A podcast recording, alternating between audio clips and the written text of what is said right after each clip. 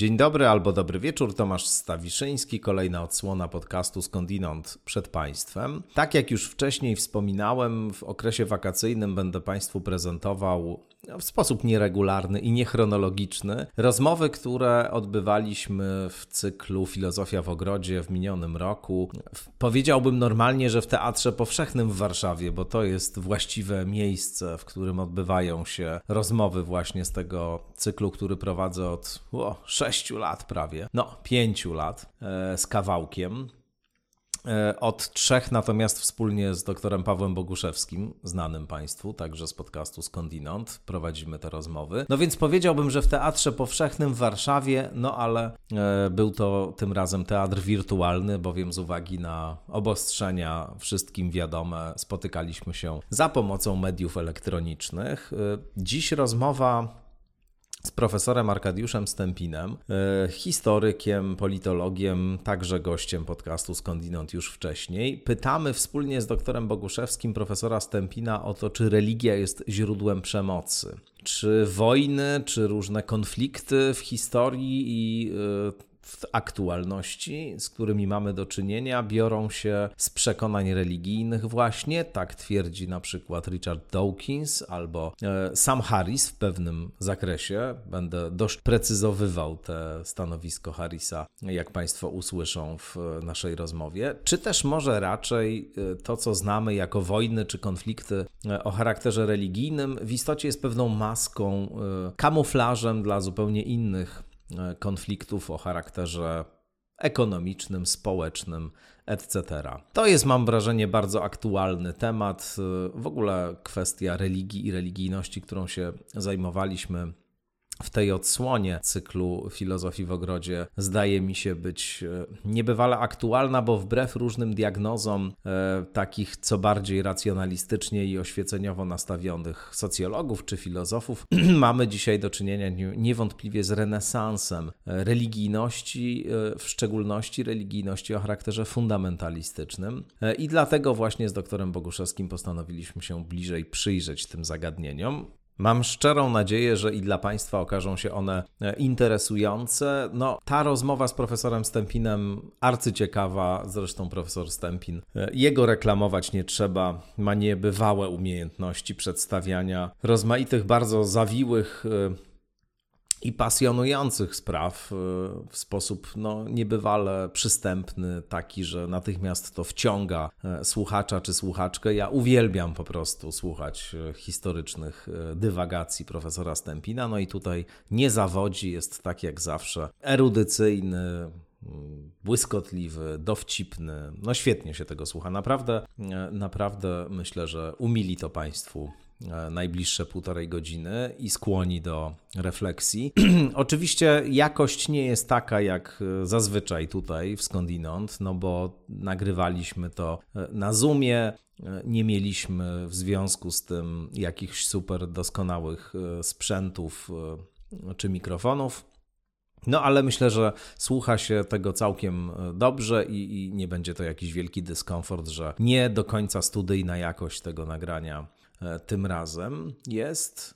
No i cóż, mam nadzieję, że Państwo spędzają bezpiecznie urlopy, że odpoczywają Państwo po tym czasie covidowym, a jeśli ktoś nie ma takiej możliwości, żeby wyjechać, żeby gdzieś odciąć się od tego, co dookoła, no to mam nadzieję, że chociaż w ramach tego, co jest jakiś moment oddechu, jakiś moment spokoju, e, są Państwo w stanie sobie wygospodarować. Bardzo serdecznie Wam tego życzę. No i cóż, profesor Arkadiusz Stępin przed Państwem. Dzień dobry, dobry wieczór Państwu. Bardzo się cieszymy, że możemy się znowu z Państwem spotkać w tej wirtualnej przestrzeni, chociaż wciąż jednak mimo wszystko czekamy na spotkania w realu. Mam nadzieję, że jak najszybciej to nastąpi że będziemy się mogli może nawet jeszcze i w tym roku spotkać w ogrodzie, e, tym prawdziwym, realnym ogrodzie przy Teatrze Powszechnym. Bardzo na to czekamy. No dobrze, to zaczynamy wobec tego. Oczywiście, tak jak zawsze, prowadzimy to spotkanie wspólnie z doktorem Pawłem Boguszewskim, znanym Państwu doskonale neurofizjologiem z Instytutu Nęckiego Polskiej Akademii Nauk, który tutaj. Dzień dobry Państwu. Tak, jesteś. Tak, jest. Dzień dobry. I dzisiaj naszym gościem znakomitym jest, przypuszczam, że też przynajmniej części z Państwa znany z różnych wystąpień, tekstów, książek, profesor Arkadiusz Stępin. Arku, czy się pokażesz na chwilę i powiesz słowo, żebyśmy zobaczyli, gdzie Cię szukać? Halo, halo, witam e, bardzo serdecznie. Super. Profesor Arkadiusz Stępin jest politologiem, historykiem związanym z Uniwersytetem we Fryburgu i z Wyższą Szkołą Europejską imienia e, Józefa Tischnera w Krakowie. No i jest e, rzeczywiście, powiedziałbym, chodzącą encyklopedią, jeżeli chodzi o historię ludzkości. Doprawdy nie znam drugiego takiego człowieka, który wie wszystko o historii. E, a profesor Arkadiusz Stępin wie bez mała wszystko o tym, co się e, kiedykolwiek e, wydarzyło w przeszłości i potrafi jeszcze o tym w sposób niezwykle zajmujący i kolorowy opowiadać. Ja zawsze żałuję, słuchając profesora Stępina, że nie miałem na przykład w szkole takiego nauczyciela historii, bo być może moje losy potoczyły się zupełnie inaczej, gdybym trafił na tak pasjonującego opowiadacza, dzięki któremu te różne takie, wydawałoby się, suche fakty, wydarzenia, daty stają się jakąś żywą, kolorową, pulsującą e, rzeczywistością. Myślę, że dzisiaj też tak będzie, zwłaszcza, że tematyka e, aż się prosi o, o tego rodzaju prezentacje. Będziemy oczywiście rozmawiali wokół kwestii związanych z religią i religijnością, bo temu jest poświęcona ta edycja naszego cyklu spotkań filozofii w ogrodzie, a specyficznie zajmiemy się, zajmiemy się kwestią e, relacji pomiędzy religią a przemocą. To jest temat tyleż e, aktualny, ile kontrowersyjny, wywołujący bardzo wiele emocji, prowokujący do rozmaitych sporów, e, niekiedy bardzo intensywnych. Zacząłbym od tego, że istnieją dwa takie bardzo standardowe stanowiska w kwestii relacji pomiędzy religią a przemocą. Jedno stanowisko wyraża w sposób taki esencjalny i klasyczny Richard Dawkins, czyli y, znany biolog, a zarazem znany propagator ateizmu, racjonalizmu, scjentyzmu y, i y, wszystkiego, co mm, jest jak najodleglejsze od wrażliwości i mentalności religijnej. Dawkins powiada wprost, religia jest źródłem przemocy, Gdyby nie było religii, bylibyśmy szczęśliwsi. Gdyby nie było religii, żylibyśmy w lepszym świecie, w którym przemocy byłoby mniej, ponieważ religia, zbiór irracjonalnych przekonań na temat rzeczywistości wprost do przemocy prowadzi. No bo skoro ludzie mają e, różne, różniące się od siebie znacznie, irracjonalne przekonania o świecie, których nie sposób ze sobą w żaden racjonalny sposób uzgodnić, no bo one są nieuzgadnialne, bo nie rządzą nimi żadne mm, czytelne, e, intersubiektywnie komunikowalne reguły, e, które można mm, e, ze sobą zestawić i wedle których można na przykład ustalić, kto ma rację, a kto nie ma racji, no to siłą rzeczy musi to prowadzić do antagonizmów i rzeczywiście historia ludzkości to historia antagonizmów na tle religijnym. Religia jest źródłem przemocy, koniec, kropka. Drugie stanowisko wyraża e, w sposób taki esencjalny Karen Armstrong. To jest taka e, autorka amerykańska, niegdyś zakonnica skądinąd, była zakonnica, później osoba, która e, z kościoła wystąpiła, ale wciąż w pewnym sensie przychylnym okiem na tradycję religijną, na wielorakie tradycje religijne światowe Karen Armstrong patrzy. Mamy kilka jej książek po polsku. Po, e, Pola krwi między innymi to jest książka właśnie poświęcona przemocy i religii, ale mamy też książkę Historia Boga, e, bardzo ciekawą, rodzaj takiej biografii Boga napisaną przez Armstrong właśnie. I Armstrong mówi coś takiego: religia nie jest źródłem przemocy. Oczywiście w kontekstach religijnych przemoc się pojawia, ludzka historia po prostu jest pełna e, przemocy, którą ludzie sobie wzajemnie zadają, ale religia nie jest jej źródłem, jest tylko pewnym tłem, czasami pretekstem do tego, żeby e, przemoc zachodziła. Natomiast nie jest tak, że w jakikolwiek sposób z religii samej przemoc wynika. Przemoc jest pochodną kwestii ekonomicznych, społecznych, biologicznych, ewolucyjnych, ale z całą pewnością nie ma bezpośrednio nic z religią wspólnego. I to są takie dwa stanowiska zasadnicze w tym sporze, którym się dzisiaj będziemy zajmować. Arku, po tym wstępie do ciebie pytanie, po której ty jesteś stronie w tym sporze pomiędzy Richardem Dawkinsem a Karen Armstrong? Czy obstawiasz Dawkinsa czy Armstrong raczej, a może żadna z tych opcji nie wydaje ci się satysfakcjonująca? Nawet gdybym e, nie miał pojęcia, kim jest e, Armstrong czy mm, Dawkins, to opowiadałbym się za wizją e, Armstrong, dlatego że zjawiska społeczne, a religia jest zjawiskiem społecznym, nie można wytłumaczyć monokauzalnie. E, tłumaczę to moim studentom i jednocześnie tłumaczę to, by nie dawali posłuchu, posłuchu populistom, ponieważ populiści mają jedną, jedyną wykładnię zjawisk społecznych.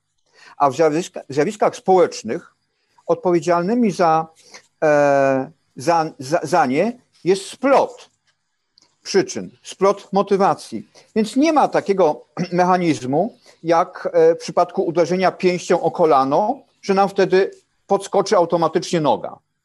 W zjawiskach społecznych decyduje splot różnych przyczyn. Więc Armstrong e, ma nie tyle merytorycznie w tej chwili rację, ile metodologicznie ma rację, ponieważ wskazuje na e, te źródła e, przemocy, które, tak jak mówiłeś, e, pochodzą, z, mają różną proweniencję, a, mm, a oprócz tego nie można, nie można odmówić jej racji, że wskazując na takich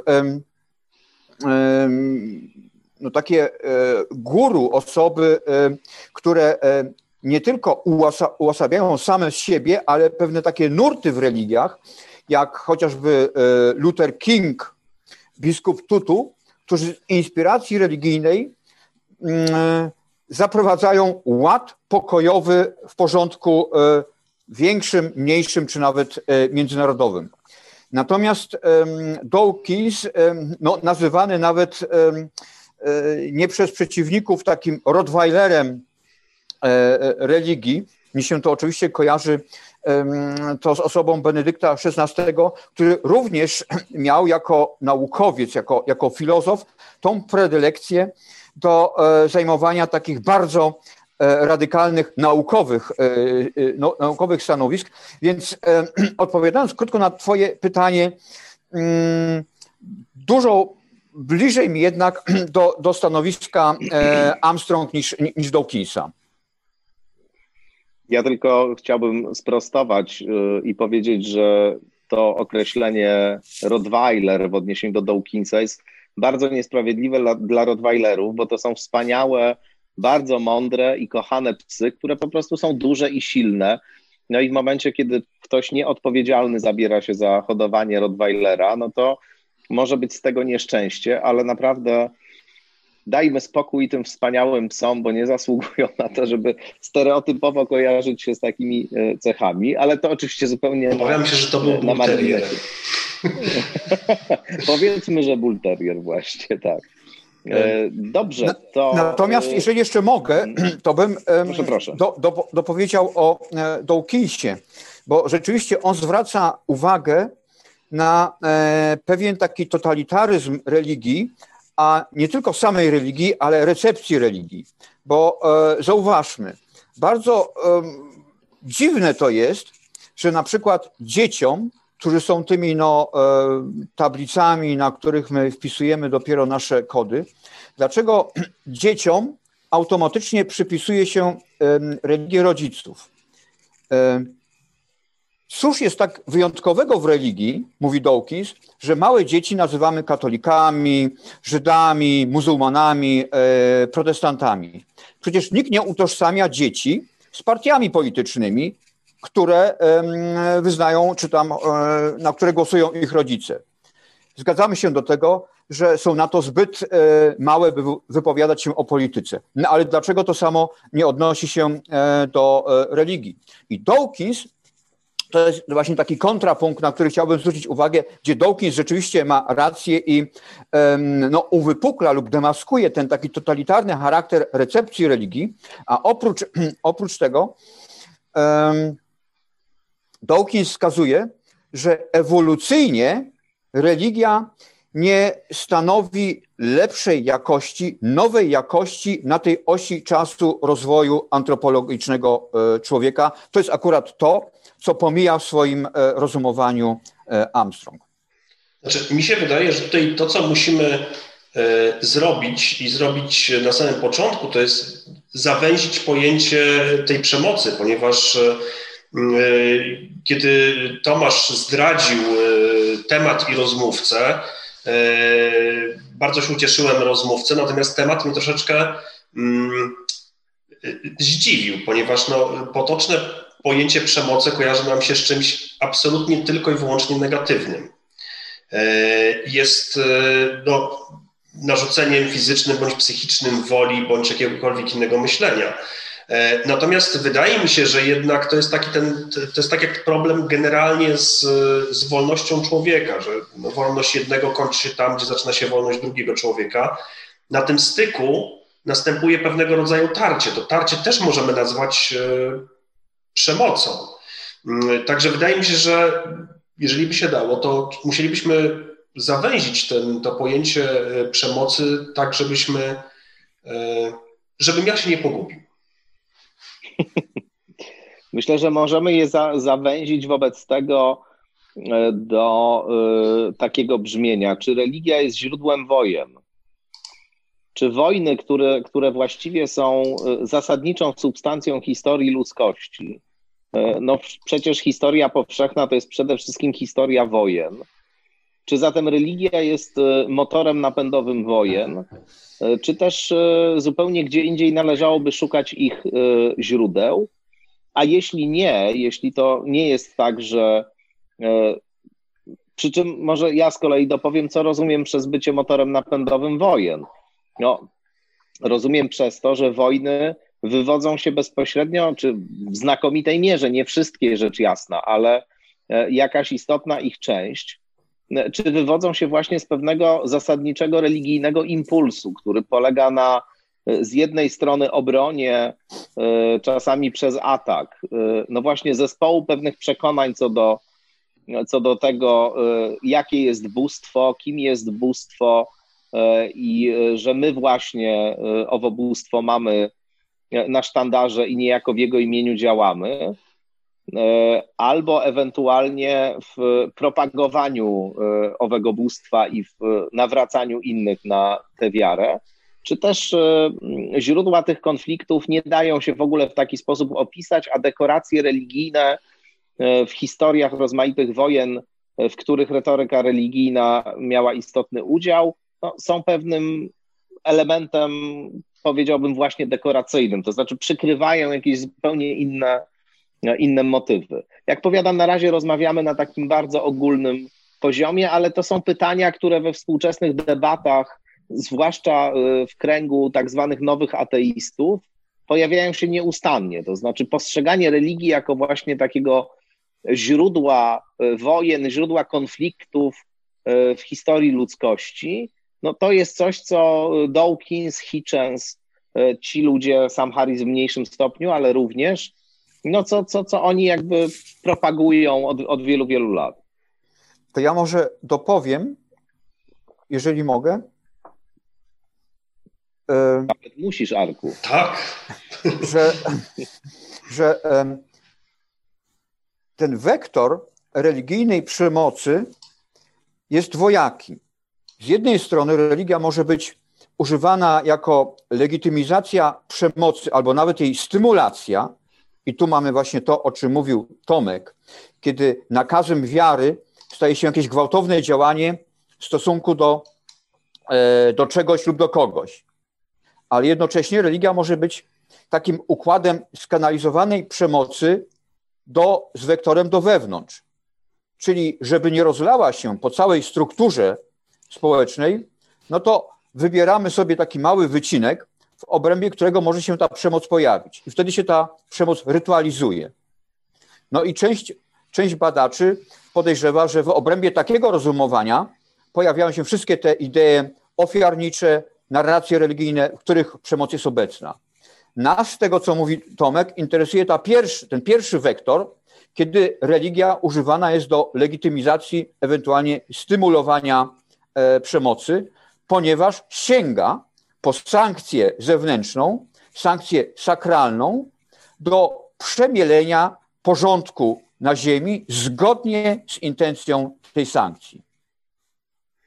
Myślę, że tak, tylko że tutaj też bym to rozciągnął na y, nie tylko agresję, którą Tomek nazwał jako wojny, ale też na agresję, na agresję wewnątrzgrupową.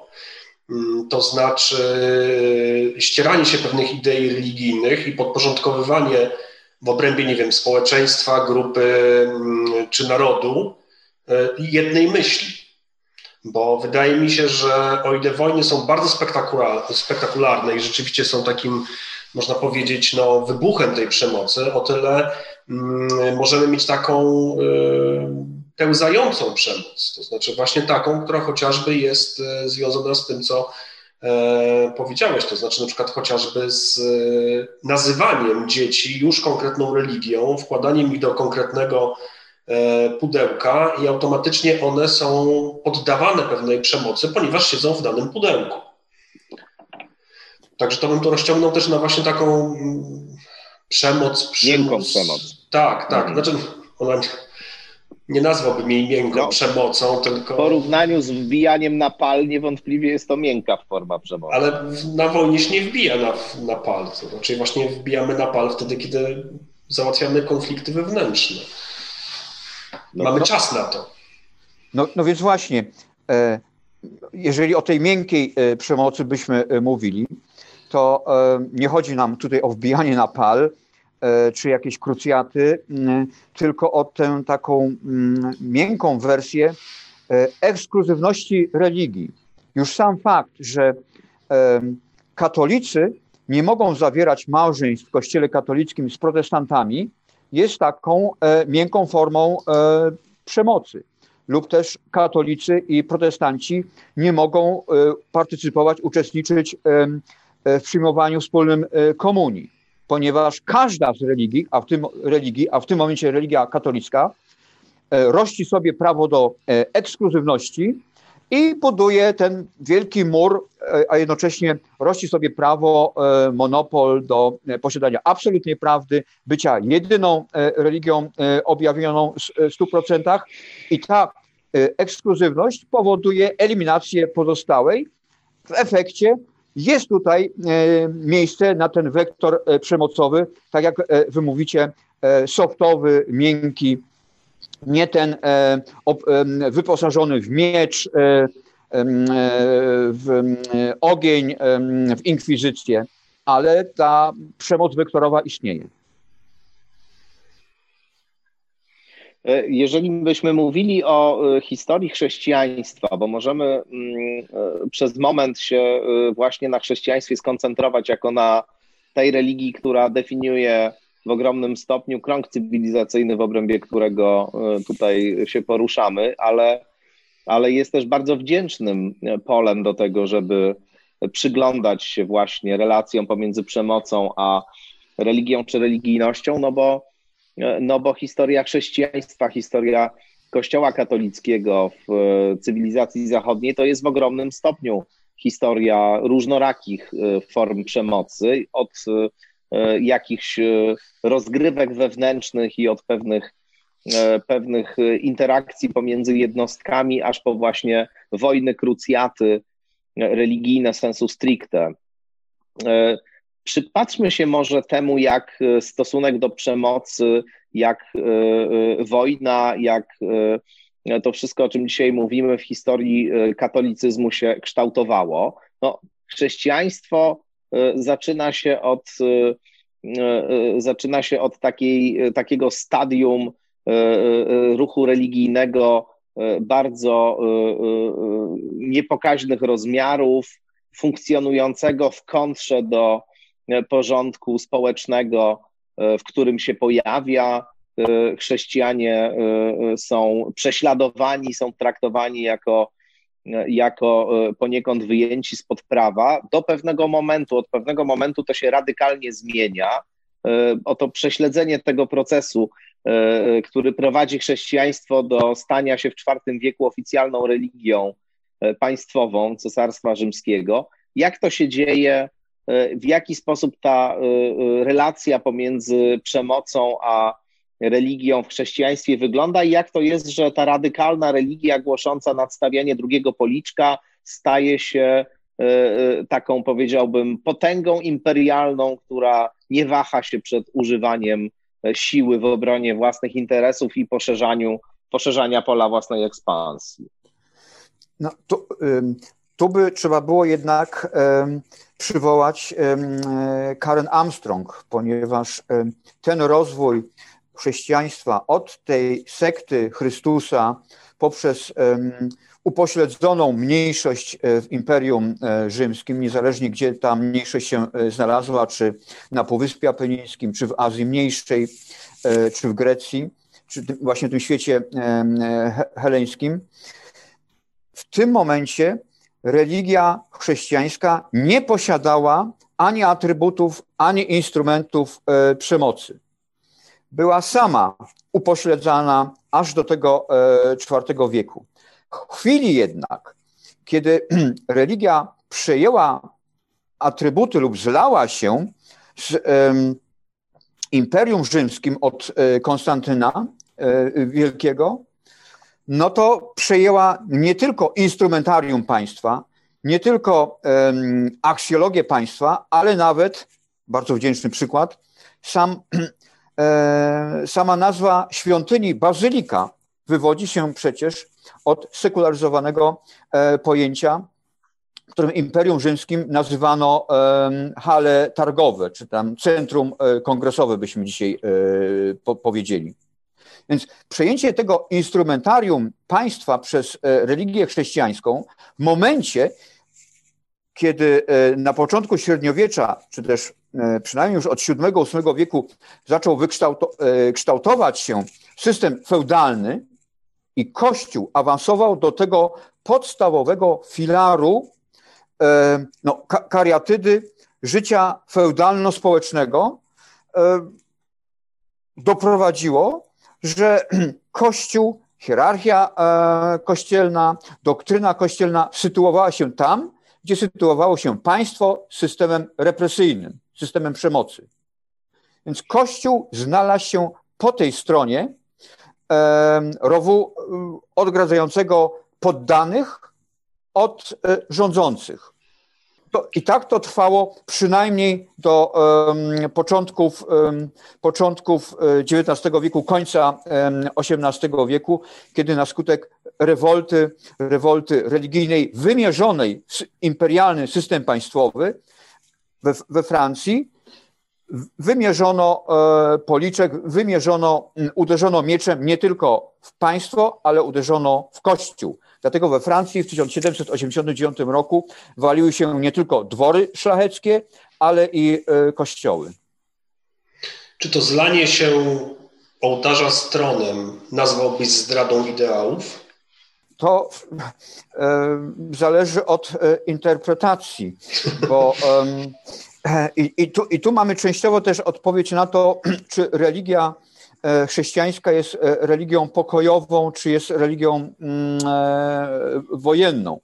Chrystus powiedział na kartach Biblii: Przyszedłem nie czynić pokój, a wojnę, a jednocześnie kontrastuje to z tym przekazaniem miłości bliźniego. Więc ewentualnie, jeżeli pociągniemy za ten sznurek, to nam się religia chrześcijańska obawi, objawi jako religia pokojowa, a jeżeli pociągniemy za ten sznurek, za tę interpretację, to nam się pojawi religia e, chrześcijańska jako e, religia niosąca, kolportująca e, przemoc. Czy to jest zdrada ideałów? Nam by się bardzo chętnie bardzo chętnie chcielibyśmy powiedzieć, tak, to jest zdrada ideałów, bo religia, religia chrześcijańska, e, czyli ta nauka Chrystusa jest manifestem, manifestem pokojowym, zaprzeczeniem Starego Testamentu, w którym wojna, przemoc i, e, mm, ekskluzywność narodu żydowskiego stała w sprzeczności z nauką e, Chrystusa. Ale realpolitik, czyli to, co rozgrywa się na scenie realnych e, konfliktów, e, dowodzi, że religia chrześcijańska przynajmniej od tego VII-VIII wieku nie była religią mającą na swoich sztandarach to orędzie pokoju.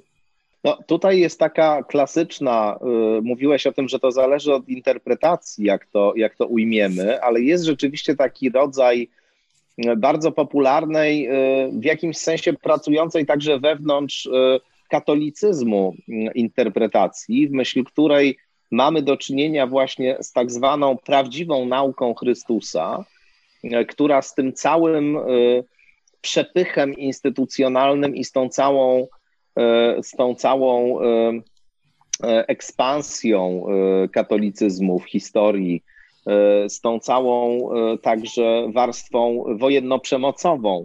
Nie ma nic wspólnego i w tym sensie, tak jak Paweł powiedział, jest to zdrada ideałów, ale jest też, taki, jest też taka interpretacja, ją z kolei ostatnio dał Tomasz Polak, profesor Tomasz Polak w swojej książce System Kościelny, że to, to zresztą podobnie Tadeusz Bartoś już od wielu lat e, sprawę stawia, że nie ma nic takiego, nie ma żadnej e, prawdziwej e, nauki Chrystusa, która miałaby być zaprzepaszczana albo od której instytucja miałaby odchodzić. Cały model funkcjonowania Kościoła katolickiego to jest właśnie model polegający na takiej dialektyce nieustannej pomiędzy tym deklarowanym ideałem a praktyką, co pozwala na pozostawanie w nieustannej pozycji kogoś, kto wzywa do odnowy, wzywa do poprawy, do powrotu do źródeł, etc.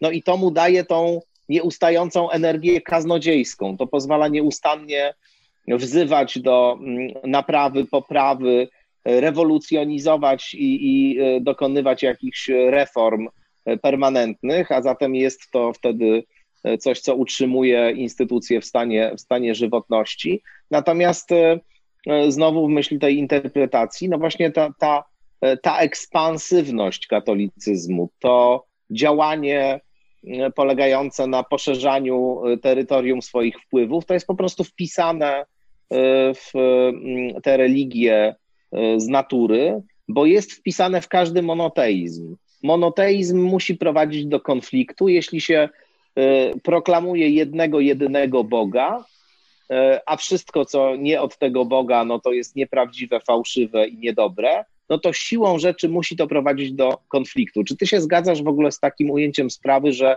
monoteizmy są bardziej konfliktogenne, a politeizmy wojen religijnych nie wywoływały nigdy? Jest dużo słuszności w tej, w tej hipotezie bo e, religie monoteistyczne, czyli chrześcijaństwo, e, katolicyzm, religia ewangelicka, protestancka, e, ale też religia pra prawosławna, mają w sobie poczucie misyjności. Mało tego, mamy tutaj, nie mamy konfliktu między interpretacją lub też między realizacją słów Chrystusa, a samym założycielem, bo sam Chrystus powiedział: idźcie na cały świat i nauczajcie.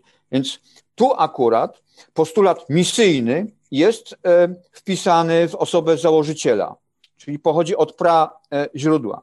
Misyjność, no więc właśnie, jeżeli będziemy ją interpretowali tak, jak e, ty to przed chwilą powiedziałeś, czyli misja wymaga nawracania niewiernych, Mało tego, ci, którzy opierają się misji, nie są godni bycia ludźmi. Więc tu jest ta mhm. dodatkowa, dodatkowe źródło tej ekskluzywności e, religii. Skoro nie chcesz przyjąć tej nauki, która nie tylko zapewni ci zbawienie, ale w momencie odrzucenia jest obrazą Boga, wobec tego, jeżeli nie chcesz żyć w tym porządku, który jest aksjologicznie jedyny dopuszczalny, bo ma pieczęć Boga, wobec tego ciebie nie ma. A skoro ciebie nie ma, to mogę wziąć miecz, ściąć ci głowę, wysłać na stos, uznać za czarownicę i nie pozbawiam cię, w cudzysłowie, człowieczeństwa, bo ty go nie masz, ponieważ odrzuciłeś tego, tego Boga. Tu jest to wyjaśnienie, legitymizacja moralności, legitymizacja um, dla krucjat, legitymizacja dla stosów, legitymizacja dla tej ekskluzywności y, religii. No właśnie tu jest chyba poniekąd e, klucz e, trochę do tego zagadnienia, o którym mówimy, to znaczy ta pretensja do wyłączności, czy pretensja do całkowitego monopolu dotyczącego bardzo wielu obszarów życia. Kiedyś właściwie religia regulowała 100%, czy miała w każdym razie ambicje do regulowania 100% e, ludzkiego życia, e, także była jedyną dawczynią obrazu świata. To, co dzisiaj robi nauka, literatura, filozofia, religia, e, między innymi religia, no to niegdyś było właściwie zmonopolizowane przez Kościół katolicki. E, e, tutaj oczywiście poruszamy się po różnych epokach historycznych i po różnych zdarzeniach, ale wspomniałeś o stosach. E, więc ja pomyślałem od razu o dość istotnym momencie w historii chrześcijaństwa, który skądinąd jest w zasadzie bardziej momentem w historii protestantyzmu, a nie chrześcijaństwa, bo tutaj protestanci są zdecydowanie bardziej aktywni. Mam na myśli polowania na czarownice. Ten okres tam 200 lat bodaj, kiedy polowania na czarownice trwają. E, są procesy bardzo drobiazgowe, które, e, w których e, stosowane są osobliwe metody z jednej strony dochodzenia do prawdy, w cudzysłowie, z drugiej strony metody przesłuchań bardzo, bardzo okrutne, ale pojawia się ta idea właśnie, że oto gdzieś w kręgu kultury chrześcijańskiej mamy do czynienia z zakamuflowanymi E, stronniczkami szatana, które oddają cześć jakiemuś bóstwu, e, e, nie temu, które, które rekomenduje do czczenia Kościół, że są agentkami tej mocy zła, ciemności, która przeciwstawia się dobremu Bogu. No i mamy na podstawie tej, tej szaleńczej iluzji serię bardzo brutalnych działań wobec kobiet, które E, które podlegają prześladowaniom, e, torturom, e, no i karze śmierci. Bardzo wiele z nich jest karana śmiercią. Czy to nie jest taki klasyczny przykład właśnie tej przemocy, która się bierze wprost z religii? Tu jest to źródło religijne, powiedziałbym, w sposób namacalny obecne. Ale to widać także, widać także w Polsce XXI wieku, kiedy sankcja religijna i aksjologia mm, moralna rozciągana jest na organizm, który jest na skutek rozdziału Kościoła i państwa e, wykluczony z tego, wykluczony z tego mm. per definitionem, z tego, e, z tego związku, z tego e, melanżu. I, ale ja chciałem zwrócić uwagę na jeszcze jedno. Czy... A powiesz trochę o tych czarownicach jeszcze przy okazji? No, no, no tak, to czaru, czaru, e, czarownice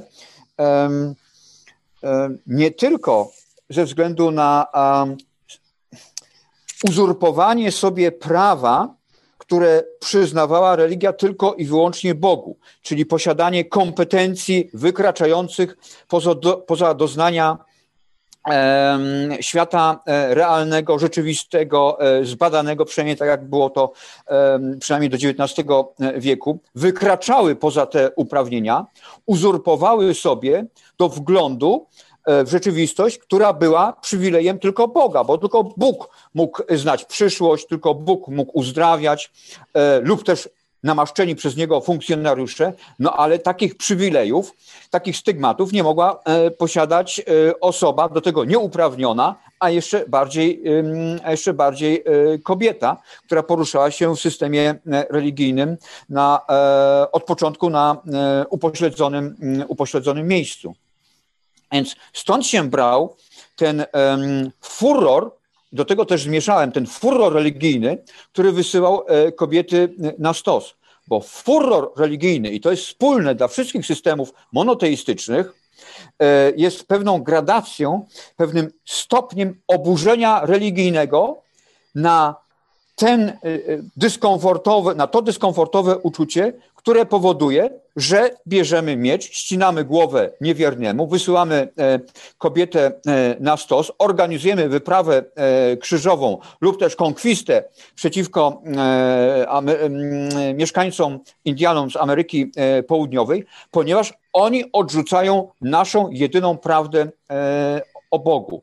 I wejście na ten stopień tego furoru jest charakterystyczne dla wszystkich fundamentalistów. Czy będą to fundamentaliści żydowscy, islamiści, czy to będą fundamentaliści e, zielonoświątkowi, e, kościołów protestanckich. Oni mają jedną wspólną rzecz. Ich furor religijny, czyli inspiracja religijna, praktycznie inspiruje ich w 80-90% e, w każdym działaniu i dlatego, e, i dlatego tym chętniej wysyłają kobiety na stos, organizują e, krucjaty czy konkwisty. Furor religijny jako etap jeszcze większego świętego oburzenia niż ten spokojny, niż ten, niż ten spokojny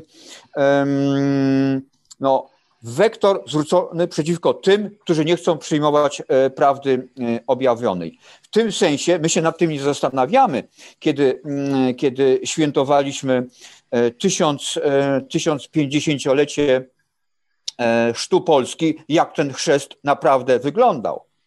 My nie mamy nawet realnych, realnych źródeł historycznych, które by nam powiedziały, jak chrzest polski od tego X wieku wyglądał przynajmniej przez kolejnych 100 lat. Możemy się domyślać, że wyglądał podobnie jak chrzest na Litwie, późniejszy, na przełomie XIII, e, właściwie XIV wieku, no, który przez praktycznie 100-150 lat lał się, e, lał się krwią, bo akurat do tego procesu o cztery wieki późniejszego dostęp e, źródłowy mamy. Ewentualnie mamy przecież dostęp do e, konkwiskat XVI wieku na Amery w Ameryce Południowej. To tylko taka jakby no, refleksja pod, pod własną, własną anamnezę, jak mógł hipotetycznie wyglądać chrzest w Polsce. No właśnie na, E, w oparciu o to święte oburzenie, o ten święty furor, furor dla, wobec tych, którzy nie chcieli przyjmować e, religii, religii katolickiej. No i my wiemy, w połowie e, tego w połowie XI wieku za Kazimierza Odnowiciela nastąpił regres no, akcji misyjnej w Polsce, częściowo mm, niepoznany y, regres na podstawie źródeł, upadła państwowość polska. Ten konflikt między Bolesławem Śmiałym a biskupem Stanisławem Szczepanowskim też wskazuje na jakiś, jakiś konflikt, który istniałby między świeckim państwem a religijną, religijnym imperatywem, tym, tym zbrojnym ramieniem Kościoła. No ale y, puentując, zmierzamy do tego punktu. U źródeł tych konfliktów tkwi furor religijny jako taka no, ekspresyjna e, gradacja oburzenia na e, tych, którzy odrzucają jedyną prawdę objawioną, która jest wpisana w religie monoteistyczne. Czy zarezerwowałbyś to tylko i wyłącznie dla tego furoru religijnego monoteistycznego, czy to jest ogólnie furor związany z e, atakiem na ideę, związany z, z bardzo szerokim takim pojęciem religijno-duchowym, czyli w tym momencie obejmujemy też e, po pierwsze inne religie, które nie są monoteistyczne, nie wiem, tak jak chociażby buddyści, gdzie no, jest problem z Rohingya, gdzie jednak e, mamy religię no, niemonoteistyczną, w ogóle wręcz tak naprawdę pewnego rodzaju system filozoficzny, ale prowadzący do przemocy czy chociażby różnego rodzaju konflikty mm, w hinduizmie, e, czy też jeszcze można to w ogóle rozciągnąć na ogólnie zagrożenie pewnych idei, czyli na przykład e, e, kiedy, no nie wiem, takiemu zagorzałemu komuniście powiesz, że jego idee są całkowicie bzdurne i, i, i, bezsensowne, czy u niego nie obudzi się dokładnie furor, który będzie miał te same podłoża, e, co furor urażonej religii. I, i braminizm, i, i buddyzm e, zna, zna konflikty religijne. Nie mają one natomiast e, tego charakteru globalnego bo e, nawet jeżeli Chiny w tej chwili roszczą sobie e, pretensje i rzucają rękawice Stanom Zjednoczonym lub nawet już rzuciły, to za tym nie idzie, nie, za, nie, nie idzie za tym ekspansja cywilizacyjnego zaplecza, czyli religii buddyjskiej. Mało tego, Chiny są skonfliktowane z tym ogniskiem religii buddyjskiej w Tybecie. Więc te religie, które nie są do końca monoteistyczne, są politeistyczne, wchodzą oczywiście w interakcje z sąsiadami, ale one nie mają tego imperialnego, totalitarnego, globalnego charakteru, jakie mają te wielkie religie monoteistyczne, islam, chrześcijaństwo i chrześcijaństwo z, tymi, z tym podziałem na katolicyzm, e, prawosławie i, e, i protestantyzm. Tu jest chyba też istotny. Mhm. Tak, proszę, tak, tak. Mów Tomku, mów. E, bo a propos tego, co Paweł powiedział, tu chciałem jeszcze, jeszcze się po, pokontynuować ten wątek, bo, bo wydaje mi się to bardzo ważne. E, I tutaj zapytam Cię za moment o terroryzm islamski, który, który, który jest akurat też dosyć ciekawym pod tym względem zjawiskiem. No bo chyba zasadnicze pytanie jest takie, co jest, e, e, co jest istotną motywacją do działania dla ludzi. E, jeśli idee i przekonania, także te wydawałoby się z pewnej perspektywy zupełnie irracjonalne, są motywem czy motywacją do działania, a wydaje się, że przekonania religijne były niezwykle i są silną, silną motywacją do podejmowania niekiedy E, zachowań bardzo niebezpiecznych, ba, na, nawet takich, które wiążą się z utratą życia.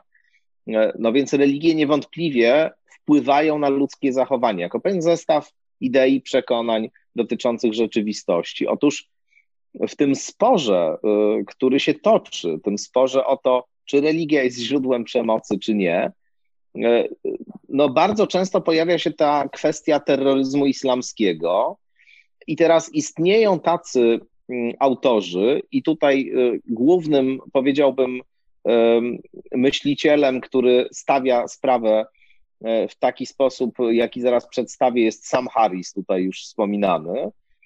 Otóż Sam Harris, autor książki Koniec Wiary, właściwie pionier nowego ateizmu, mówi tak: terroryzm islamski wynika z islamu. To nie jest zjawisko, które polega na tym, że po, dekoracje religijne ubiera się kwestie społeczne, ekonomiczne, polityczne i tak dalej, a wielu badaczy tego zjawiska właśnie w ten sposób e, powiada, że mamy tu do czynienia z e, całym szeregiem e, kwestii, które mają podłoże niereligijne, a religia staje się dla nich wyłącznie kostiumem. Harris mówi, to jest nieprawda. Ci ludzie podejmują pewne działania także dlatego, a może przede wszystkim dlatego, że mają określone wierzenia, że mają określone przekonania i w tym sensie istnieją lepsze i gorsze religie, to znaczy istnieją takie religie, które nas bardziej e, ku przemocy skłaniają i takie, które nas skłaniają mniej. I buddyzm jest w tym sensie lepszą religią niż islam, bo mówi Harris, nie ma buddystów samobójców, yy, yy, zamachowców samobójców buddyzm nie generuje sam, zamachowców samobójców, ponieważ buddysta nie uznaje, że kiedy wysadzi się w powietrze, to trafi do raju. To czeka go nagroda w innym świecie. Natomiast ludzie, którzy w tego typu rzeczy wierzą, naprawdę w to wierzą. Oni naprawdę uważają, że kiedy w imię proroka wysadzą się w centrum cywilizacji, która ich proroka odrzuca, to otrzymają tę nagrodę. Znajdą się za moment, literalnie rzecz biorąc, e, w innym świecie, gdzie czeka na nich e, wspaniałe, niekończące się życie. E, I teraz to, mówi Harris, jest bardzo istotne, bo kiedy rozmawiamy o tym zjawisku i definiujemy je wyłącznie w kategoriach niereligijnych, to coś istotnego tracimy. No właśnie tę podstawową motywację, która, której by nie było, gdyby ta religia w ten sposób sprawy nie stawiała. Co, co ty myślisz o tym z kolei sporze? No to tutaj e, bylibyśmy znowuż, e, wracając do początku rozmowy, znacznie bliżej e, Dawkinsa, który wskazuje na endogeniczne źródła przemocy religijnej. Stanowisko Harrisa z optyki antropologii religijnej wspiera na przykład politolog Bassam Tibi, E, Syryjczyk, który znalazł się po, no, w latach 80. w Europie Zachodniej, Szwajcarii, e, w Niemczech i który po 2001 e, roku, po zamachach w Nowym Jorku, właściwie przychyla się do, reprezentuje tę tezę, tezę Harrisa. Ona, ona, z kolei, ona z kolei koresponduje z tym, o czym mówiłem przed chwilą, że to święte oburzenie, czy ono wynika z własnego przemyślenia, czy jest nakazem hierarchii e, religijnej, e, lub też źródłowo pochodzi z objawionego e, pisma i każe eliminować tych, którzy są, którzy ośmielają się odmówić przyjęcia no, tej wykładni religijnej i która sankcjonuje eliminowanie ich biologiczne, jest w tym, w tym momencie, jest w tym momencie no, egzemplifikacją no, wyjściowej naszej tezy Dawkinsa. I jeżeli, jeżeli Harris ma tutaj e, jakby równoległe e, wsparcie e, ze strony Basama TV, to oczywiście można znaleźć dowody argumentujące, że religia nie może być tylko i wyłącznie źródłem przemocy, ale ale ta teza, znaczy on myślę, ale ta teza tylko... Dawkinsa znajduje tutaj swoje uzasadnienie no, egzemplaryczne. Tak, znaczy myślę, że on by na pewno nie, nie powiedział i nie mówi, że to jest wyłączne źródło, natomiast, że to niewątpliwie kontrybuuje, to znaczy, że, że ten rodzaj głębokiego, irracjonalnego przekonania y, dotyczącego tego na przykład, co spotka w nagrodę człowieka po śmierci, albo że należy walczyć z innowiercami, że to są pewne przekonania, które po prostu w sposób głęboki motywują tych ludzi do działania E, i e, one mają charakter sensu stricte religijny właśnie, to znaczy są nieredukowalne do niczego innego. E, no i w tym sensie on powiada, że istnieją religie, które bardziej nas do przemocy pchają i te, które nas mniej pchają. On sam zresztą jest bardzo zaawansowanym promotorem oświecenia islamskiego, to znaczy napisał książkę wspólnie z Islam and the Future of Tolerance się nazywa, wspólnie z Majidem Nawazem, to jest Egipcjanin, który był niegdyś bardzo takim radykalnym islamistą, w tej chwili jest na pozycjach takich oświeceniowo-liberalnych. Bardzo, bardzo ciekawa postać, ciekawa książka. Ayan Hirsi Ali e, to jest też e, bardzo, bardzo interesująca e, postać, Afrykanka, która skądinąd przez pewien czas nawet zasiadała w parlamencie holenderskim, imigrantka z, z Afryki. No oni właśnie promują bardzo intensywnie taką ideę oświecenia islamskiego, to znaczy poddania islamu takiej, takiemu procesowi, e, jaki na przykład katolicyzm przeszedł w Europie. Katolicyzm, który musiał się z bardzo wielu swoich uroszczeń i, i, i, i, i takich no właśnie rozmaitych pretensji wycofać E, I, i, I, dzisiejsze chrześcijaństwo, dzisiejszy katolicyzm no, już nie jest e, tym katolicyzmem, który był e, w czasach średniowiecza.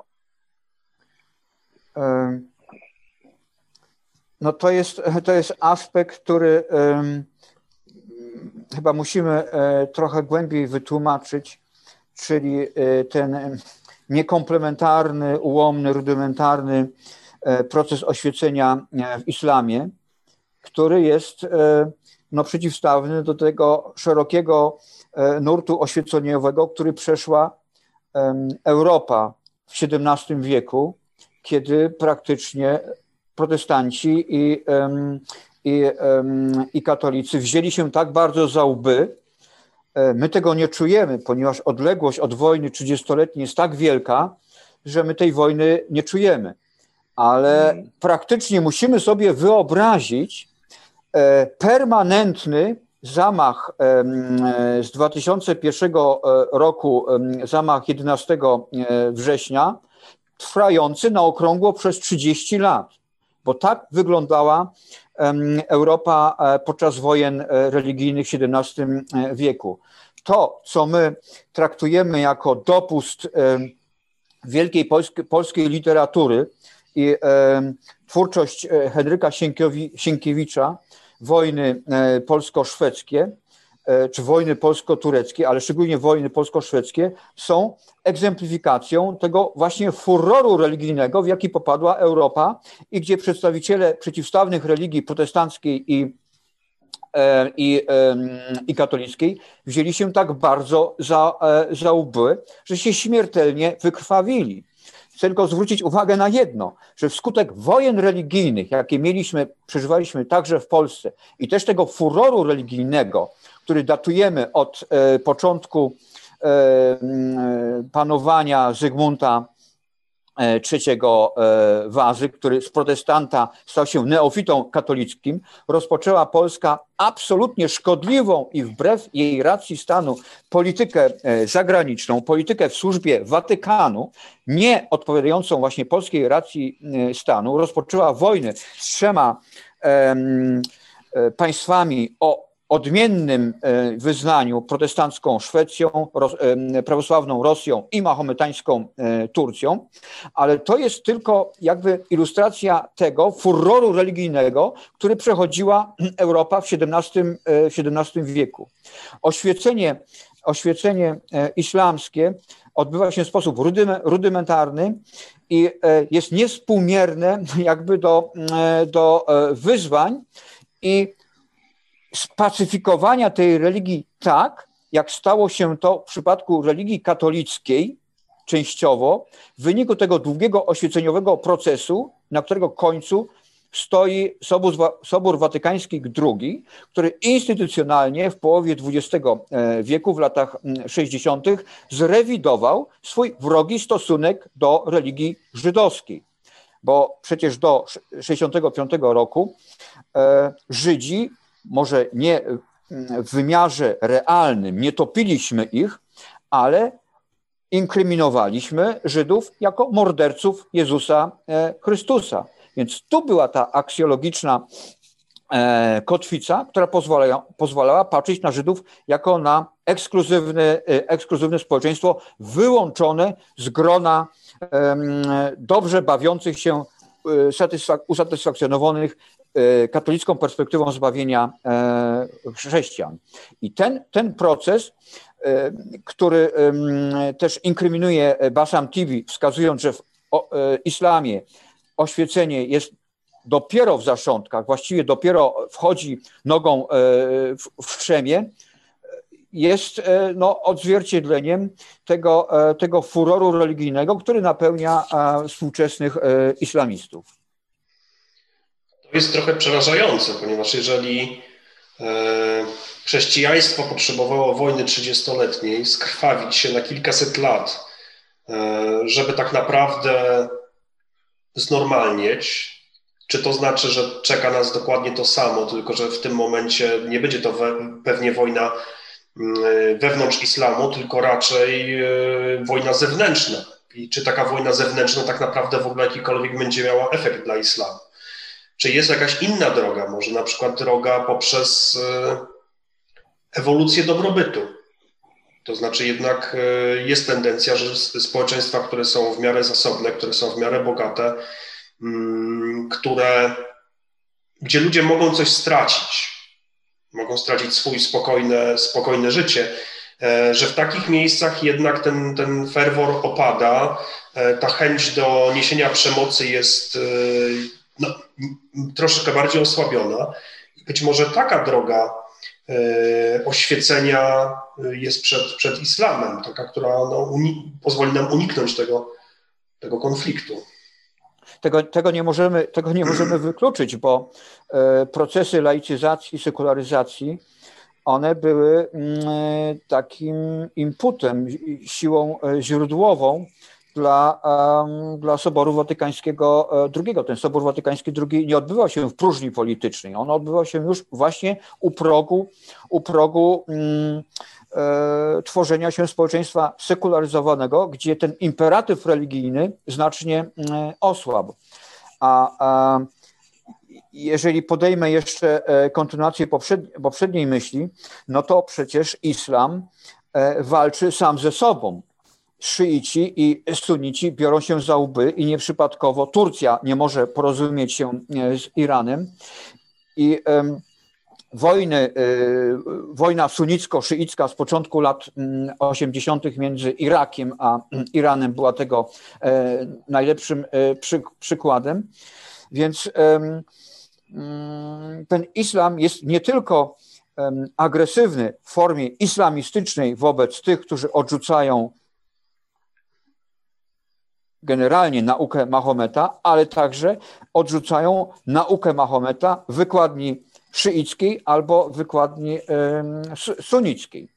Natomiast e, e, no, można żywi, żywić nadzieję, że mm, ten przede wszystkim ten proces oświecenia e, w islamie będzie odbywał się szybciej, bo nie brakuje tam takich lumi, luminarzy o oświeceniowym spojrzeniu. Jednym z nich jest na przykład Sheikh de Azar, czyli wielki imam Kairu, E, który przed kilkoma laty spotkał się e, z papieżem e, Franciszkiem, można nawet, można nawet być usatysfakcjonowanym, że pobratymcze dusze uścisnę, uścisnęły sobie tam, tam ręce, ręce.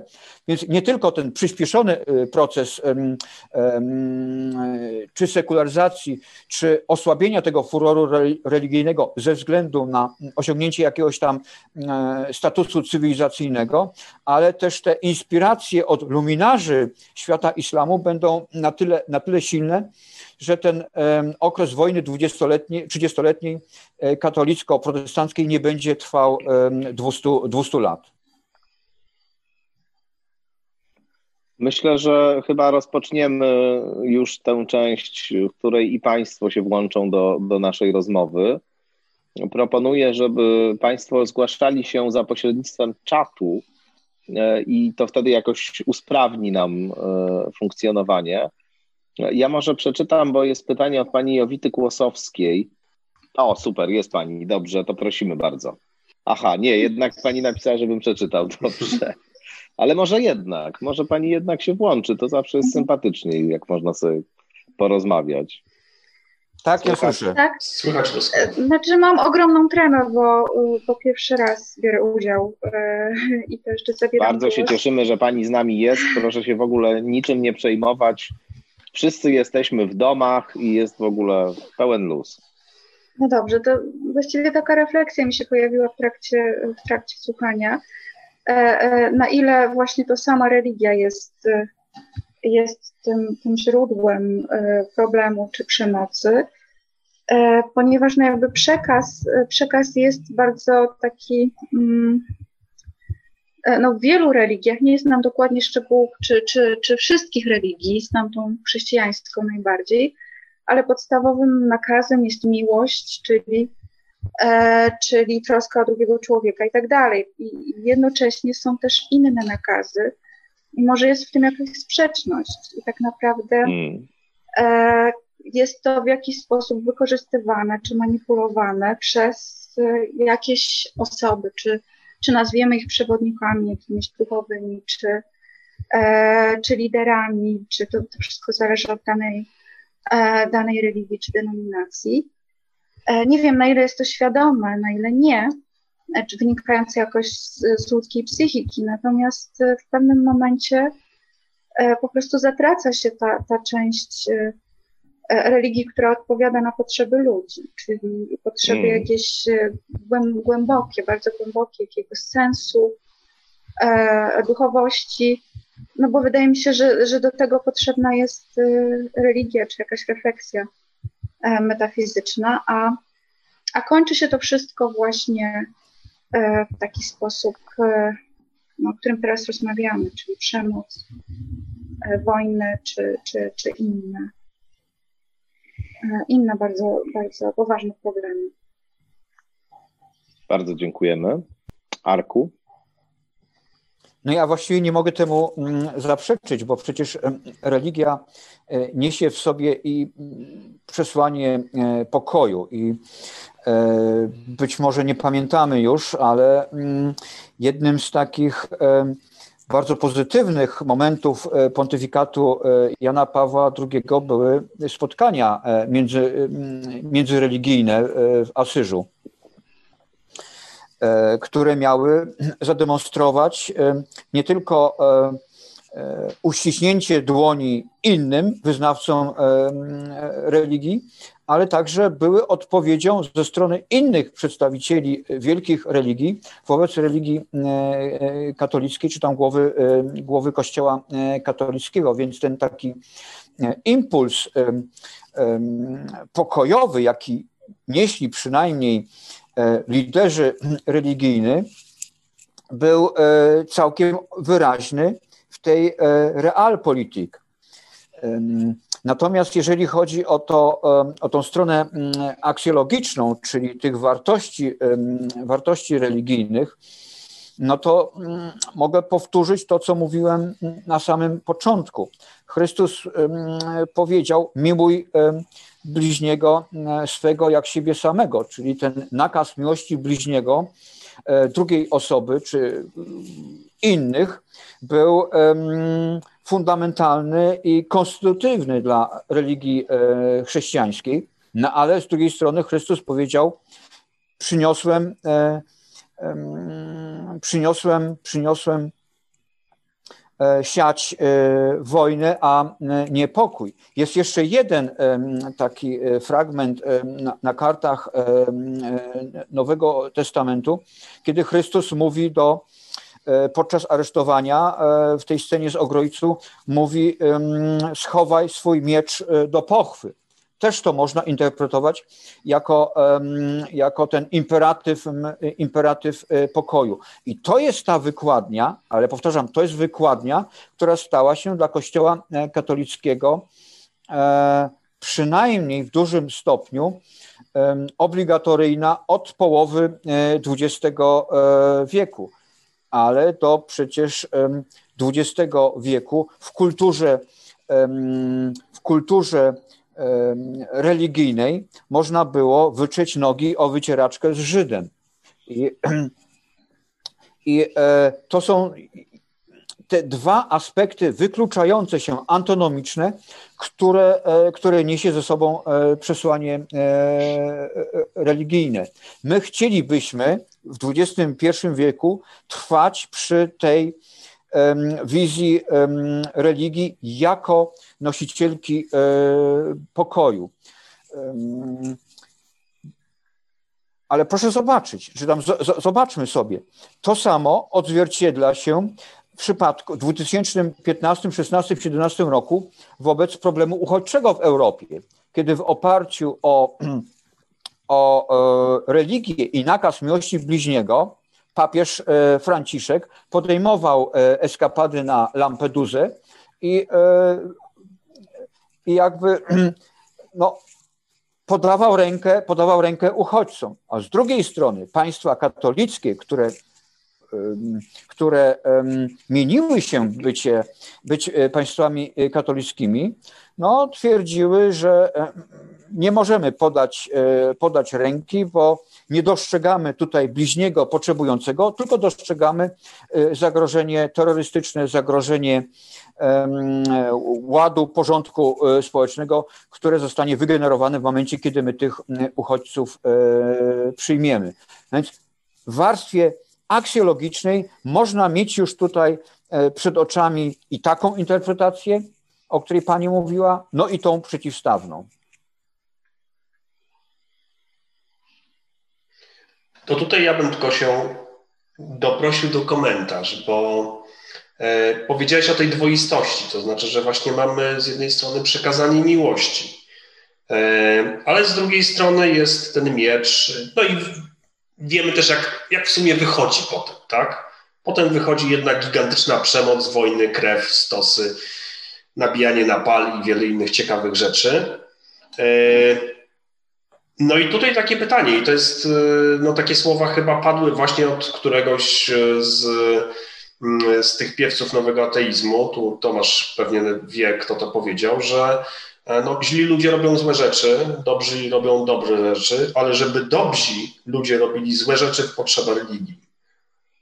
Czy uważasz... Że... Harris. Tak, tak mi się wydawało, że właśnie Harris. Czy, czy, czy uważasz, że coś w tym jest? Arku, to pytanie, czy, czy uważasz, że coś jest w takim postawieniu sprawy?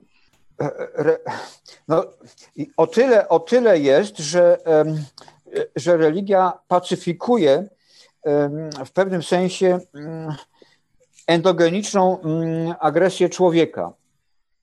I e, znaliśmy to także z przeszłości, kiedy w średniowieczu, czyli w tym momencie, kiedy religia chrześcijańska, katolicka była podporą e, reżimu państwowego, czyli posiadała naturalne instrumenty przemocy, wprowadzała, wprowadzała na przykład okresy e, pokoju. I między mm, Środą Popielcową a Wielkanocą nie można było prowadzić e, wojen w okresie Wielkiego Postu te okresy takiego ultrapacyfizmu były wprowadzone także w innych momentach e, roku liturgicznego, czy tam roku kalendarzowego e, kościelnego. Więc, e, więc miała ta religia taki mm, przekaz, przekaz pacyfistyczny, implantowany do e, skłóconego, e, skłóconego ładu e, i porządku międzynarodowego. Więc w jakimś sensie ma to uzasadnienie i w przeszłości, i, no i także w teraźniejszości. To wyeksponowanie pokojowej misji religii chrześcijańskiej, religii katolickiej jest obecne na przykład w przekazywaniu znaku pokoju podczas e, liturgii e, mszy świętej. No i, no i e, jeżeli rozumiemy autorytet liderów politycznych, których, których promień rażenia jest większy niż czasami zwykłych śmiertelników, no to tutaj pod ten paradygmat podpiąłbym także te spotkania interreligijne organizowane przez Jana Pawła II w Asyżu. No to w tym sensie te, te przykłady egzemplifikowałyby tę, e, tę tezę. Religia, pytanie... religia, religia posiada potencjał uśmierzania e, konfliktów i uśmierzania agresji. Natomiast czy zrobi z tego e, użytek, no to zależy od interpretatorów i, i wyznawców danej religii.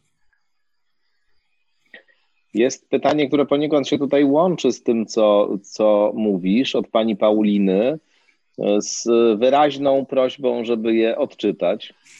E, zachęcam jednak mimo wszystko do partycypacji bezpośredniej, ale okej, okay, oczywiście przeczytam, nie ma problemu, jest wolność. Mm. Mnie zastanawia, mówi pani Paulina, odwrócone pytanie, czy istnieją w historii ludzkości okresy, kiedy religia nie była częścią ładu społecznego i czy odznaczają się one mniejszą ilością wojen, a idąc dalej i sugerując odpowiedź, od, i sugerując odpowiedź, może religia jako część naszej tożsamości jest czymś, o co chcemy walczyć? Bardzo dobre pytanie. E, okres ostatnich 50 lat jest takim okresem e, w historii e, niewątpliwie kultury zachodniej, kiedy religia traci na znaczeniu, a wojen w ogóle prawie nie ma. Oczywiście prawdopodobnie nie ma ich z innych powodów a w każdym razie dałoby się wskazać takie y, w pierwszej kolejności, jak na przykład bomba atomowa, która skutecznie powstrzymywała y, przed konfliktem. No ale Arku, proszę bardzo, to do ciebie pytanie.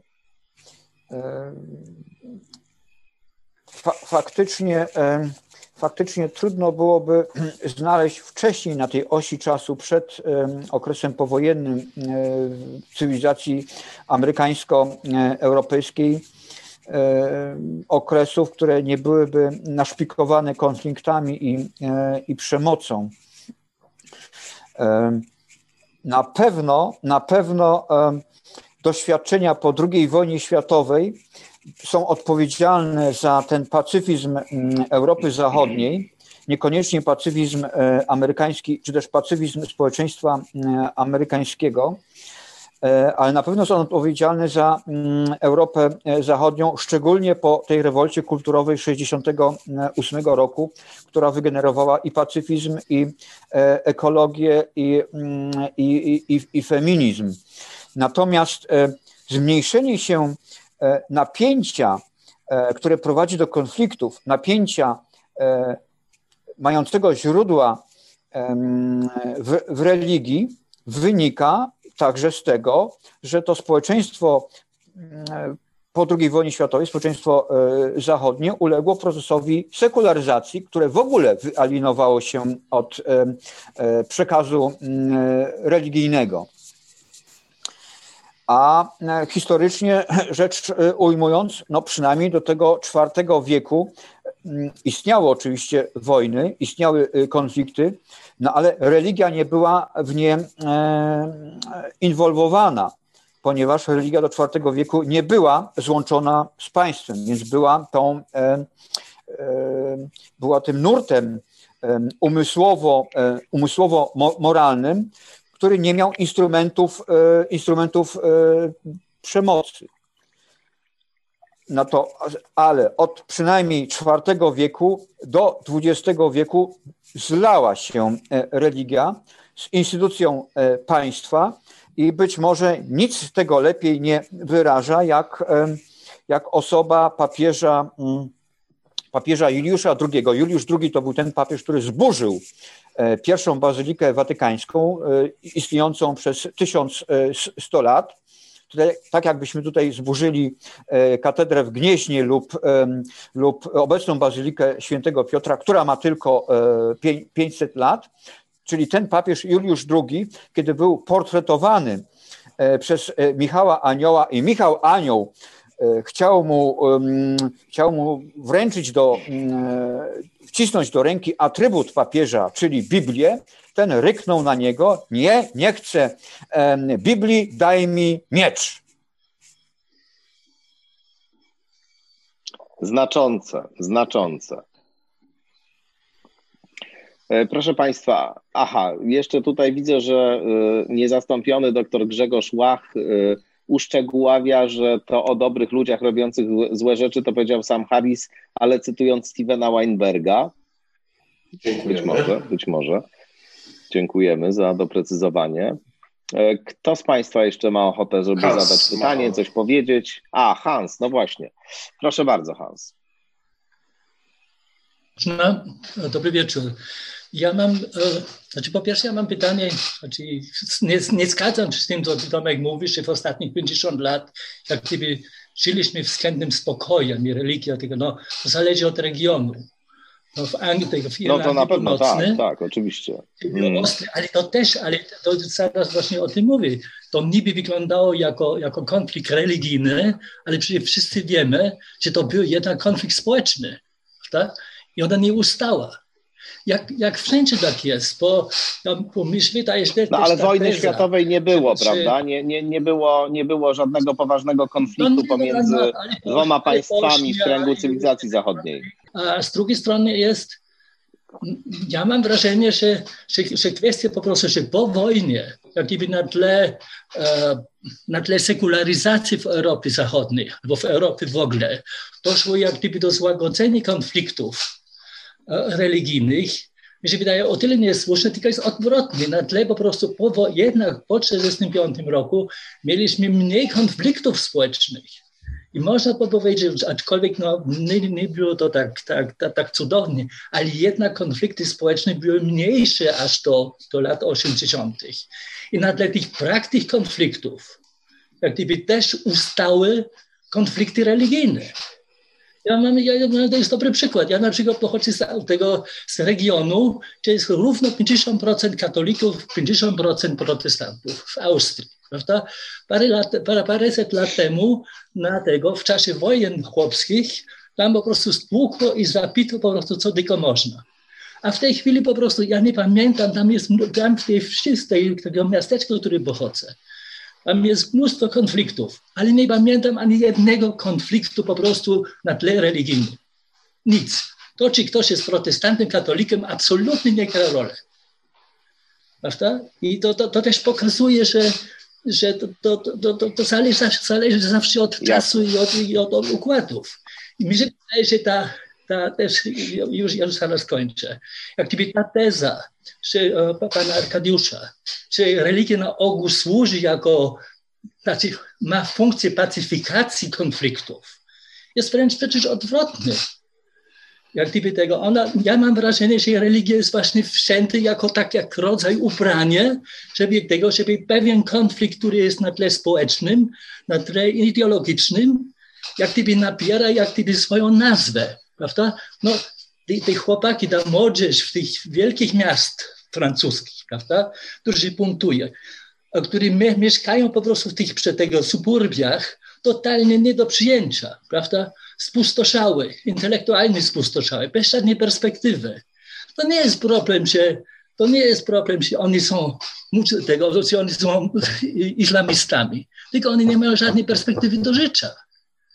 I z tego powodu, i, i czy oni tego prawdopodobnie, gdyby mieli pod ręką, jak gdyby jakiekolwiek protestantyzm lub inną religię, to by to wszeli.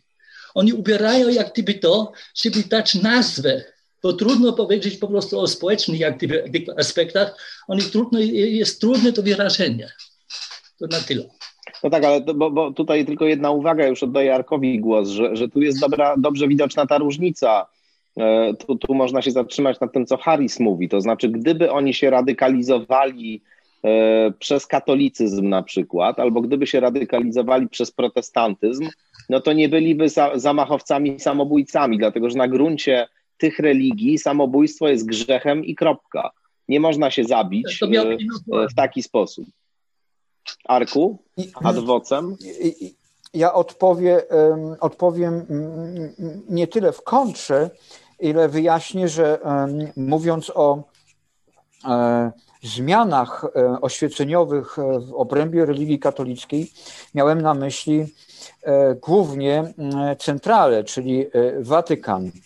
I mógłbym tutaj długo dowodzić, w jaki sposób Watykan także właśnie po II wojnie światowej i też za pontyfikatu Jana Pawła II próbował uśmierzyć, uśmierzyć wojnę, wojnę na Falklandach albo konflikt e, w Chile. Przyjąłem, przyjąłem taki kwantyfikator, e, jakim była centrala watykańska.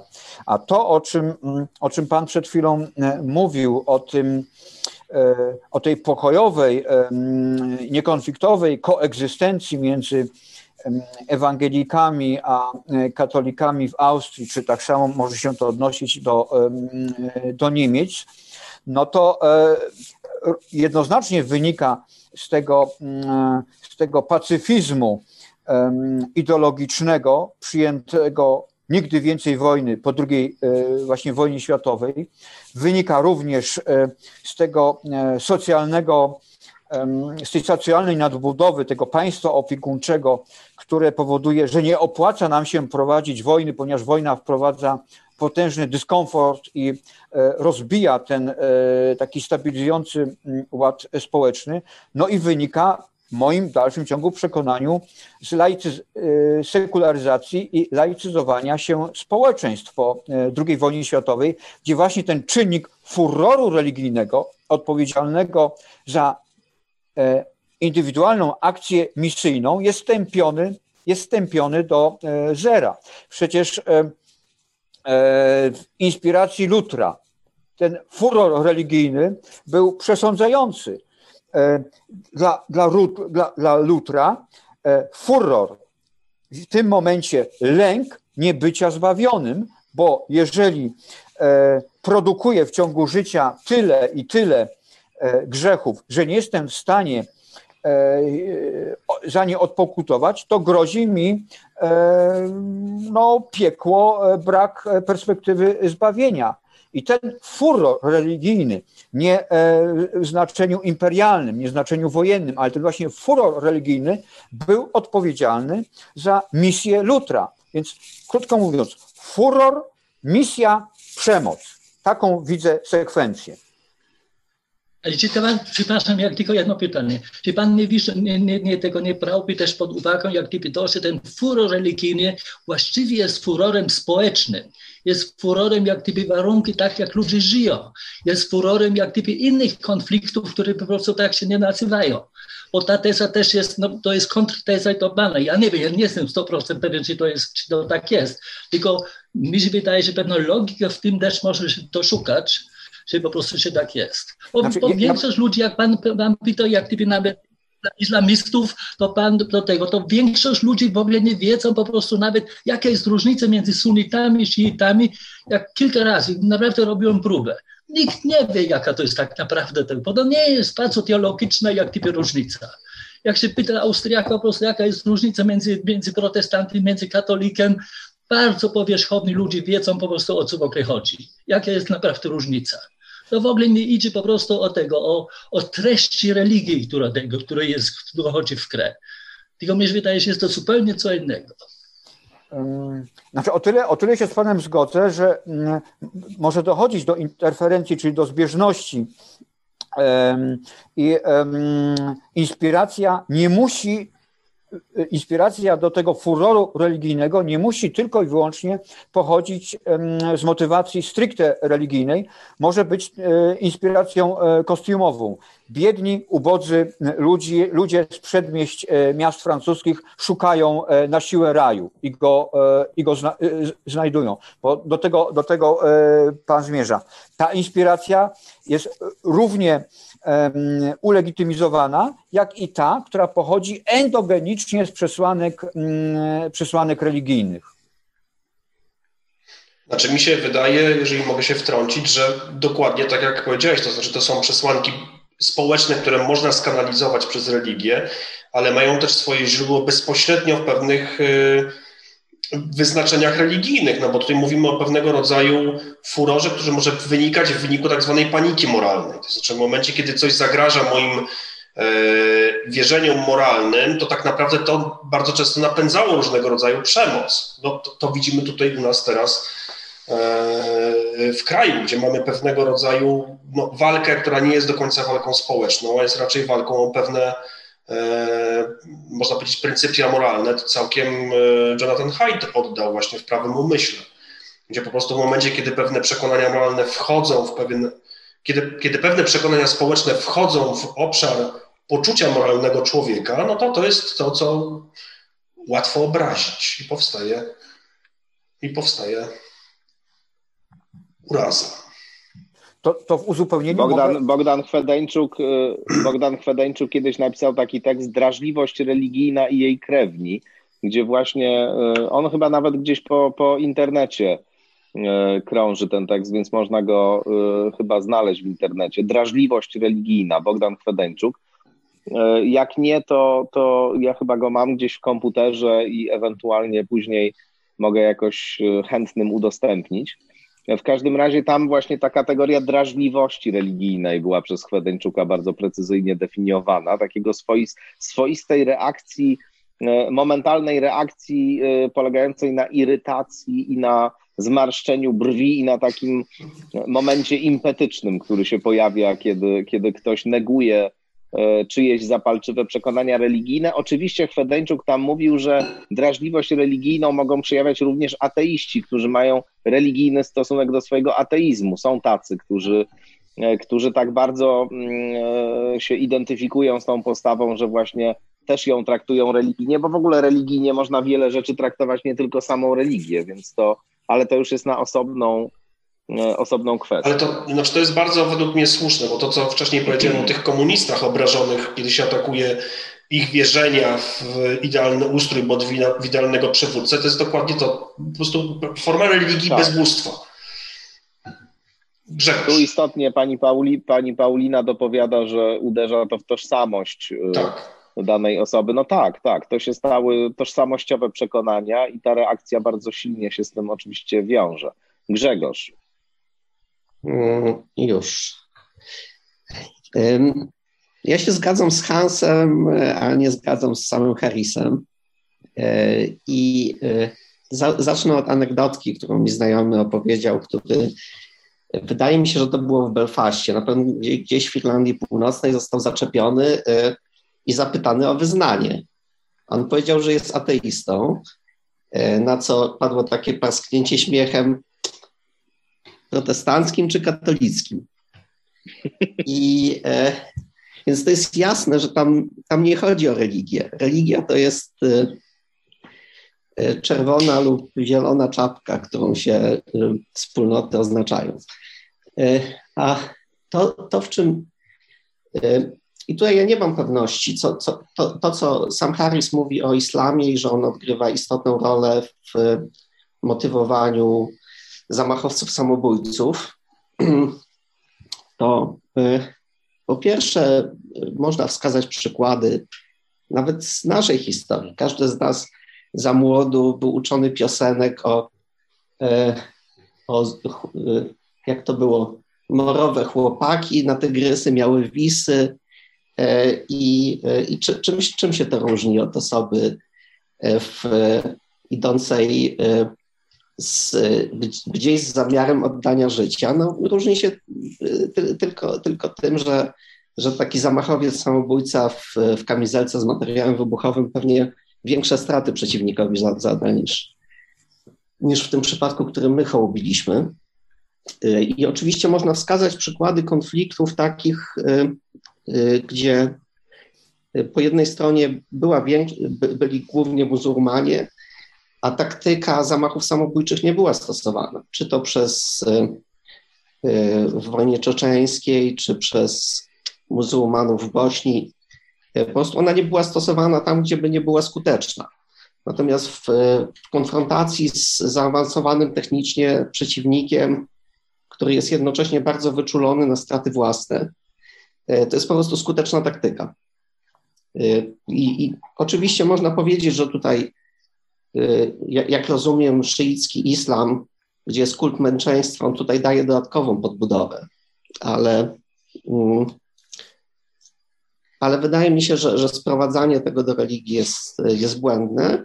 I jeszcze miałem jakiś. Y, ja tylko Grzegorzu jedno, jedno, jedno zdanie a propos tego, bo, bo tutaj to jest moim zdaniem istotne, że e, bo ja akurat się raczej zgadzam z Harrisem w tej sprawie, to znaczy Tyle, że nie z takim Harrisem, jak tutaj y, trochę go zdefiniowałeś w tej wypowiedzi, bo, y, bo, bo może to jest kwestia też tego, jak ja to y, przedstawiłem, ale on absolutnie nie redukuje tego do poziomu religii. To znaczy nie mówi, że religia jest tutaj jedynym źródłem, tylko że ona jest jednym z czynników dosyć istotnych i że, i że istnieją w tym zjawisku pewne segmenty, które są ściśle religijne.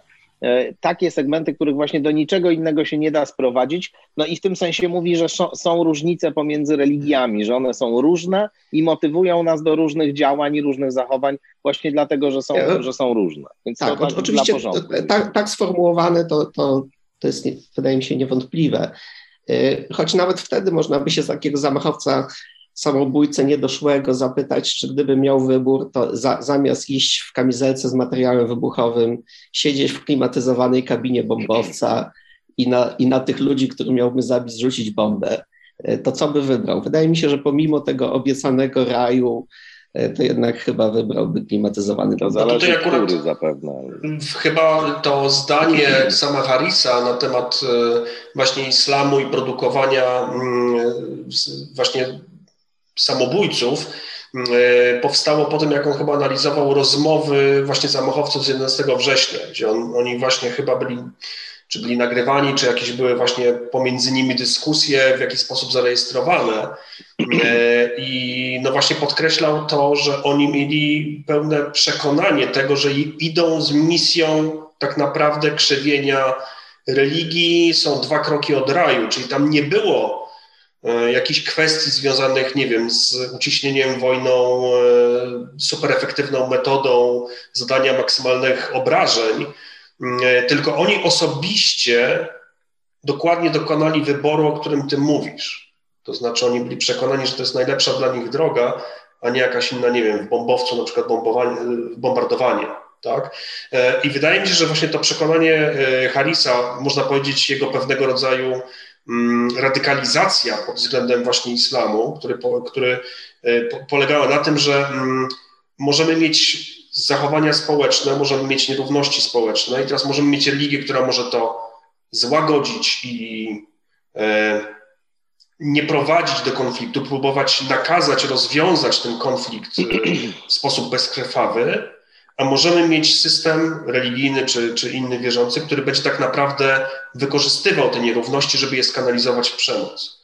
I wydaje mi się, że to jest to rozdzielenie, o którym mówił Harris, mówiąc, że są, religie są różne pod, pod tym kątem, że są takie, które będą właśnie promowały przemoc i takie, które będą tą przemoc blokowały. No i tutaj chrześcijaństwo przeszło tak naprawdę pewnego tak. rodzaju y, metamorfozę z systemu, który promował przemoc do systemu, który stwierdził, że no, bardziej mu się teraz opłaca przynajmniej udawać, że tej przemocy nie ma. To jeszcze tylko wtrącę, że tutaj e, chrześcijaństwo rzeczywiście przeszło e, przemianę, ale wydaje mi się, że ona jest i oczywiście taką, jak, jak, jak ty mówisz również, ale także przemianę odejścia od kultu męczeństwa. Coś, coś przy czym przynajmniej pewne nurty islamu zostały że, że, że oddanie życia w słusznej sprawie, jakby nis, niski jest ten próg. Prawie też nie wszędzie. Dobrze. Pan Witold. Mam, mam pytanie, panie Tomku. A, dobrze, pan Krzysztof. A, pan Krzysztof się zgłaszał. Tak, tak, proszę bardzo. Ja mam pytanie równoległe, trochę odbiegam od tematu. Panie profesorze, e, czy ma pan taką wiedzę? Dlaczego archiwa watykańskie są ciągle zamknięte, a jeśli są e, dostępne dla jednostek, to te osoby są mm, niezwykle inwigilowane, sprawdzane.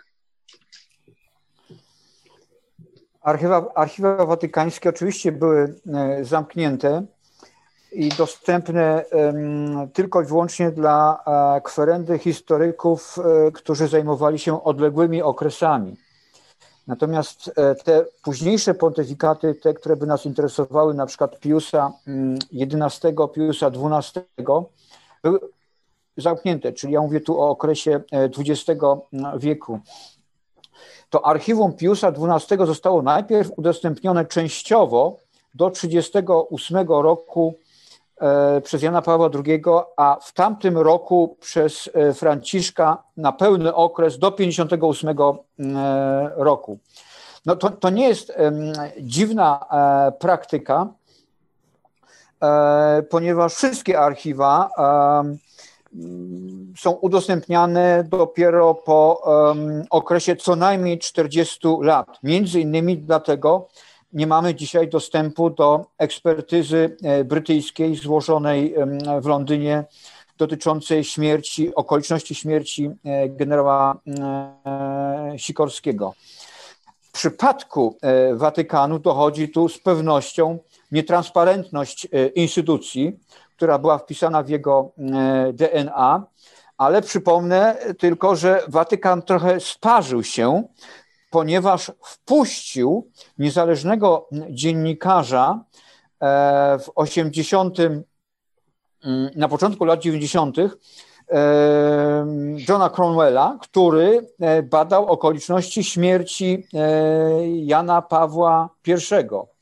I zamiast. Napisał książkę o tym potem. Tak, napisał o tym książkę i właśnie i zamiast dytyrambu, dytyrambu wyszedł akt jeszcze bardziej oskarżający Watykan o, mm, o e, współudział e, w śmierci Jana Pawła I, ponieważ wbrew teoriom spiskowych, sugestiom, że Jan Paweł I zginął od naparznicy podanej przez złowieszczego kardynała Viol i, i arcy, oczywiście arcybiskupa Marcinkusa, okazało się w ramach tego tego e, śledztwa prowadzonego dzięki udostępnieniu przez Watykan tych materiałów okazało się, że Jan Paweł I zmarł, ponieważ po koronacji na papieża i przeniesieniu się z e, Wenecji do e, Rzymu, czyli zmiany posady z kardynała weneckiego na papieża w Rzymie,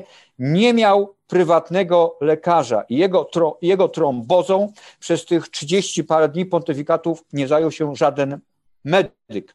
Krótko mówiąc, Watykan skazał Jana Pawła I na śmierć przez uniedostępnienie mu pomocy medycznej. To był efekt śledztwa przez e, Cromwella. Więc e, Watykan jest bardzo ostrożny i e, nieufny zasady, natomiast te archiwa watykańskie, one są teraz sukcesywnie udostępniane, krótko mówiąc, dlatego, że jest duża presja opinii publicznej z zewnątrz, a nie dlatego, że Watykan otwiera się na, na świat. Czy ktoś z Państwa jeszcze chciałby coś powiedzieć, wygłosić oświadczenie, zadać pytanie? Nie widzimy chętnych. No dobrze, to chyba Pawle, zamkniemy w takim razie spotkanie. Co ty na to? Bez żadnej przemocy pokojowo zakończymy absolutnie, nasze wspaniałe absolutnie. zgromadzenie. Bardzo dziękujemy naszemu wspaniałemu gościowi, profesor Arkadiusz Stępin. Dzięki Arku za to, Dzięki że znalazłeś czas, żeby się spotkać z nami. Jak zwykle super. Bardzo to było ciekawe. Absolutnie. Aczkolwiek szkoda, że no nie na państw... No tak. Profesor Stępin jest, nie wiem czy wszyscy Państwo wiedzą, zapalonym cyklistą, który pokonuje jakieś nieprawdopodobne odległości y, wyłącznie na rowerze. I w każdych warunkach. Setki, w każdych warunkach setki kilometrów mu nie straszne. Z ogromną prędkością także się przemieszcza, zupełnie niespotykaną i zawsze jak spotykamy się a to w teatrze powszechnym, a to w radiu, y, to, to profesor Stępin przybywa na swoim wehikule, ale no cóż, tym razem wszyscy jesteśmy stacjonarnie, ale to się miejmy nadzieję zmieni już niedługo. Bardzo serdecznie Państwu y, dziękujemy za to spotkanie. Dobranoc, dziękujemy. Wszystkiego dobrego. Jeżeli uznajecie ten podcast za wartościowy, jeżeli macie poczucie, że coś istotnego w wasze życie, w wasze rozumienie świata wnosi, to zachęcam do tego, żeby wspierać skądinąd finansowo za pośrednictwem Patronite albo mojej strony internetowej www.stawiszynski.org. No, na Patronite to prosty adres www.patronite.pl łamane na skandinat. Każdy grosz się liczy, każdy grosz pozwala istnieć i rozwijać się temu podcastowi. Przypomnę, że dla subskrybentek, subskrybentów, e, wszystkich mamy grupę zamkniętą na Facebooku, na której dyskutujemy, wymieniamy się różnymi e, tekstami, obserwacjami. A dla osób, które wspierają ten podcast kwotą 20 zł miesięcznie i wyżej, mamy również specjalny newsletter, który wysyłam co tydzień po każdym odcinku w środy i który zawiera rozmaite rekomendacje dotyczące tego, co jeszcze warto przeczytać, z czym może warto się zapoznać, jakie książki warto mieć.